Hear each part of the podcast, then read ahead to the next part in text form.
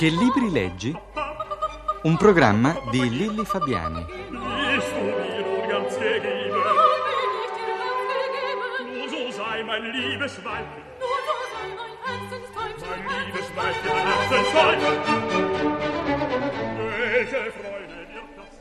Un giornalista è il nostro ospite di oggi, Ilario Fiore.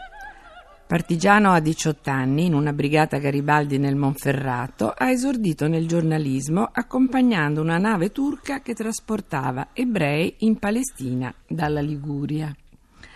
Ha girato il mondo in lungo e in largo. E Ilario, leggo nelle ultime pagine del, mm, del tuo libro La nave di seta. Siamo partiti da Roma nel gennaio del 1958, diretti a Washington, e da allora ho sempre vissuto all'estero per più di 30 anni. Ora siamo tornati a casa sani e salvi. Eh, cosa si prova a tornare in patria dopo tanti anni? E, qual è il bilancio di una vita così diversa, così avventurosa? È una domanda da, da ore di conversazione. È la storia di una vita, è una- la storia di una scelta per incominciare. Eh, tornare a casa dopo tanti anni di, eh, di vita nomade in giro per il mondo, in giro per i centri di potere nel mondo, perché io poi non è che sono andato eh, così a fare l'inviato da una parte o dall'altra, sono andato a fare il corrispondente. Io sono piemontese, quindi il primo centro di potere nel mondo è Roma. Poi da Roma sono andato a Washington, da Washington sono andato a Mosca e da Mosca sono andato a Pechino, che sono, erano e sono mondi, ancora oggi i quattro centri di potere. sì. Roma non per i romani, ma Mm. probabilmente per le cose che si possono intuire. Se no? la dico fuori sono Eh, tre mondi eh, proprio tre mondi. completamente diversi. E sono però i quattro centri di potere in cui, eh, in cui si organizza la vita del pianeta. Tornare dopo eh, tutta una vita spesa fuori è un problema che io paragono a quello di un astronauta che rientra nell'atmosfera dopo essere stato su a guardare i pianeti e le stelle. È un'operazione difficile. Eh, sono ancora dentro, in pieno, in questa operazione di rientro, dopo un anno dal rientro, eh, che a volte mi dà dei momenti di gioia profonda e in altri momenti mi dà degli attimi di depressione eh, angosciosa. Così. Non, non so come.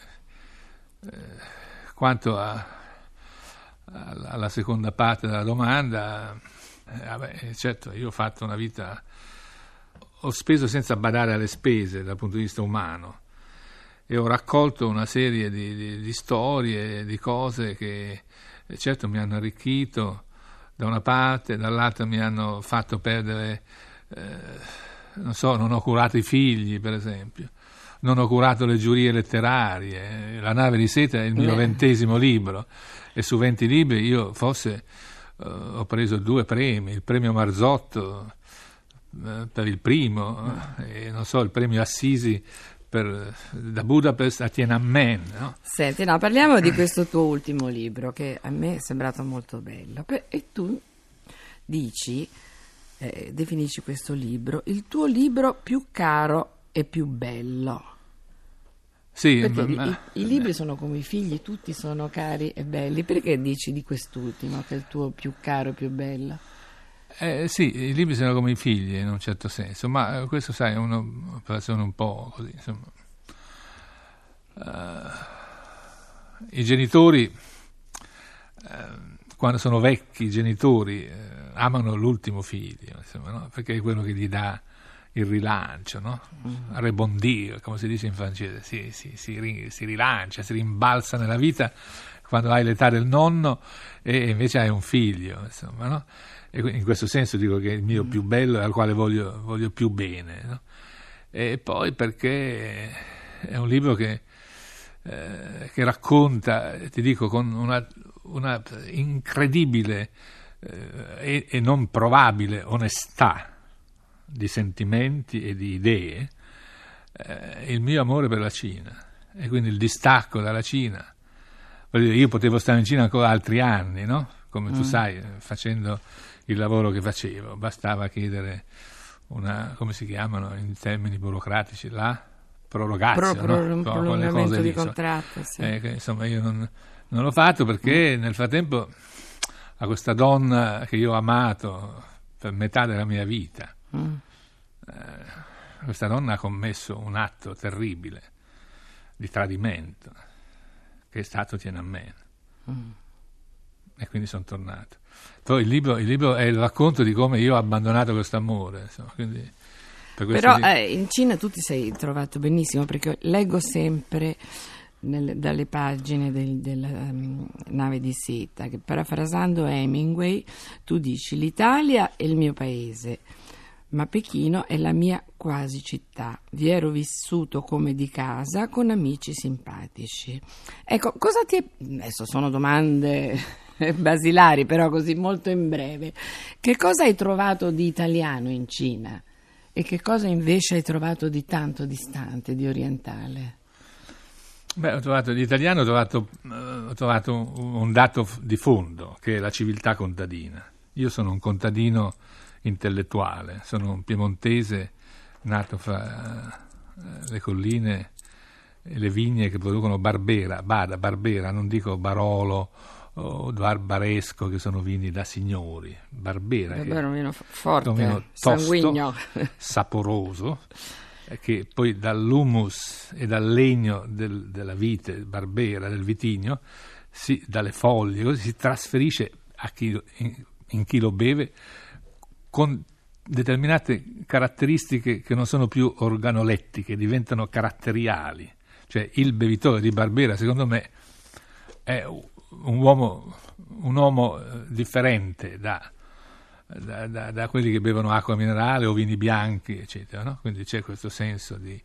Quindi la civiltà contadina cinese, io ho sempre detto, diceva mia madre, guarda che io sono nato in un villaggio cinese dell'Italia del Nord, dove c'è lo stesso paesaggio di un villaggio nella valle dello Yangtze, Poi ci sono lì vicino le risaie anche. vicino alle risaie, i gelsi per i bachi da seta, le strade bianche, eh, poche macchine, una sola c'era al mio paese del medico condotto e la sola differenza era che eh, al mio paese c'erano le camicie nere del PNF e in Cina c'erano le camicie blu del Kuomintang. Però siamo cinesi, cioè io sono nato in un villaggio cinese dell'Italia del Nord. Allora, eh, per- questo mi sono trovato bene. Di lontano, cioè di aspirazione a stare lontano per ragioni, come dire, di mestiere intanto e di scelta di vita totale. Stare lontano, in in Cina ho trovato, ho trovato una chiave che mi ha arricchito. Io sono tornato dopo eh, tanti anni dalla Cina, sono tornato più ricco, ma non più ricco come fanno certa gente che va in Cina a fare affari. Io non sono andato a fare affari, sono andato in Cina a amare una civiltà diversa e uguale alla nostra. E quindi, insomma, ho trovato eh, eh, l'ambiguità, la, la cultura. In Cina i cinesi parlano come se noi a Roma parlassimo latino, il latino di Tacito, arricchito, evoluto con le nuove parole, non so, eh, eh, missile o radio transistor, non so, eh, capito? però è la lingua che parlava eh, duemila anni fa, la stessa... Infatti negli ultimi anni hanno fatto dei grandissimi progressi però. Senti, io niente, prima ti facevo dire, para- mh, par- abbiamo parlato di Hemingway, volevo farti una domanda e poi ti dico perché penso a Hemingway. Eh, c'è un libro nella tua giovinezza che tu hai letto, che ti, ha- ti è particolarmente piaciuto e che forse ti ha un pochettino spinto verso questa tua scelta di vita? Penso a Hemingway perché è stato oltre che un grande scrittore, un grande viaggiatore, avventu- con una vita adesso Cioè, che ha qualche forse rassomiglianza con la tua. Ecco, c'è, quel- c'è questa spinta nella tua scelta letteraria? Sì, no, ci sono due, due libri da bambino, da bambino, da ragazzo che ho letto. Eh, Uno che mi ha fatto rimpiangere per anni il fatto di non essere nato dieci anni prima, che se nascevo dieci anni prima stavo in Spagna eh, e potevo essere io invece di Robert, eh, come si chiama, l'inglese, no? potevo essere io il protagonista di Per chi suona la campana, avendo fatto il Mm. Eh, partigiano. perché, avendo- perché eh, c'era Ingrid Bergman, diciamo la verità. eh.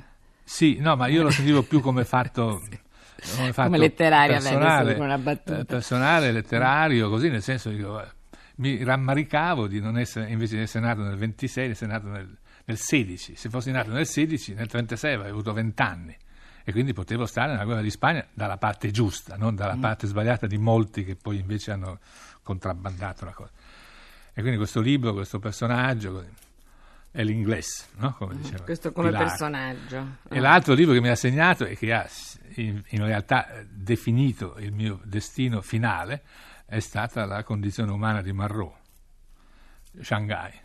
Shanghai è la mia vera città, ecco, se Pechino è la mia quasi città, Shanghai è la È mia vera città. città. Cioè, in realtà conosco Shanghai meglio di Roma. Eh, così, Mm. Che non è facile, Che non è però, sì. facile, perché è così, insomma. Allora, la condizione umana, capito, insomma, questo romanzo, secondo me, che io consiglierei, eh, è uno dei dieci romanzi di questo secolo che sta morendo, finendo, è uno dei dieci romanzi, secondo me, da lei, io non sono un critico, non sono- però me, per me ha significato un paracarro, una pietra miliare.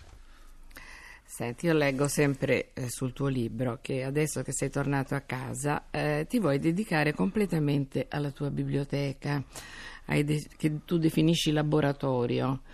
Allora vuoi mettere in ordine gli scaffali, dividere i libri. Ecco, io ho una curiosità. Come, che criterio adoperi per disporre i tuoi libri? Per materia, per autore, per, per colore, come fanno certi? Il colore della copertina? No, credo, non, non- non voglio essere originale, ma eh, ti dico la verità, perché io, eh, Antonio De Benedetti, presentando il mio libro qualche settimana fa, ha detto, eh, ha cominciato dicendo, Ilario Fiore è un giornalista onesto. Eh, sai, onesto, di questi tempi onesto è un aggettivo molto importante, È raro. Ah, è raro. Quindi eh, io insomma, racconto le cose vere, insomma, non- quando non sono storie vere di cui io sono partecipe, non- sto zitto. Allora, Li divido- per colore, di la verità. No, per Eh? lingue. Ah. Cioè, c'è una, una biblioteca Perché di tu cin- leggi in quante lingue? cinque. Compreso il cinese, hai imparato No, anche il cinese? no, il cinese lo parlo un po'. Ah, no, ma non lo leggi. È impossibile. È leggere, impossibile è impossibile. leggere, Cioè, sì. Essere nati lì Sì. eh, da quattro anni cominciare. contro tutte le nostre No, abitudini, non, non è il- possibile. si parte da A me mi fa ridere quando, quando dice il sinologo, quello legge Mm. in inglese. No, no, gli inglesi non lo sanno manco i cinesi. insomma. Quindi figurati se gli stranieri possono parlare. Il, sino- il sinologo è una parola che a me mi fa ridere. Anche se qualcuno a me mi definisce sinologo, cosa che non è perché io non l'ho mai studiato. No, per lingue. Cioè, allora Mm. c'è tutta una parte, sono 5.000 volumi circa. eh, una parete è- sono i libri in lingua inglese, una parete in lingua francese, una parete in lingua spagnola, una parete italiana, due pareti italiane, e quindi poi mi, mi- mi ritrovo, eh, me li ritrovo, guarda, è incredibile, su 5 più 1.000 volumi, eh, io se ho bisogno di un libro lo vado a pescare. Lo sai ritrovare. Senti, visto che ti definisci un, un giornalista onesto e quindi sincero, adesso ti faccio una domanda. Ti è mai capitato di interrompere a metà, proprio di non riuscire a finire un libro che invece era importante, andava letto, perché tu proprio non ce l'hai fatta? Sì, più di Eh? una volta. sì. Più di una volta Eh, anche. E, sì. e vuoi anche dire il titolo? I titoli? Beh, visto esempio, che sono più di uno. Per essere onesto, il mio compaesano, quasi concittadino Umberto Eco, il penno di Foucault non sono riuscito a... Invece la- oltre di il 80 nome pagine. della rosa sì. Il nome della cosa sì. Eh, so, interrompo i libri critici, non so, di gente come, che ti posso dire, eh, Franco Fortini. Eh, so, Franco Fortini è così, bravissimo, geniale, colto, erudito, così, però c'è un limite al quale E ti fermi. Mm. non so, ci sono dei libri, i libri di certi eh, saggisti francesi, eh, anche americani, insomma, moderni, tipo, ti posso dire, eh, questo Levi Strauss. E non la considero una sconfitta.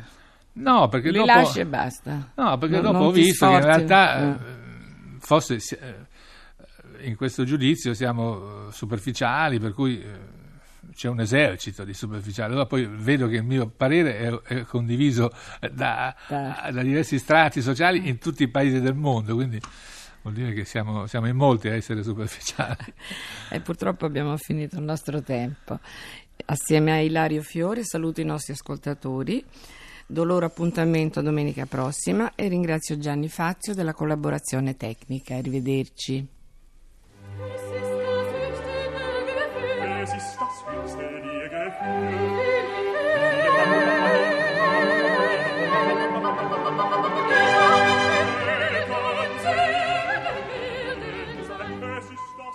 Avete ascoltato Che libri leggi? Un programma di Lilli Fabiani.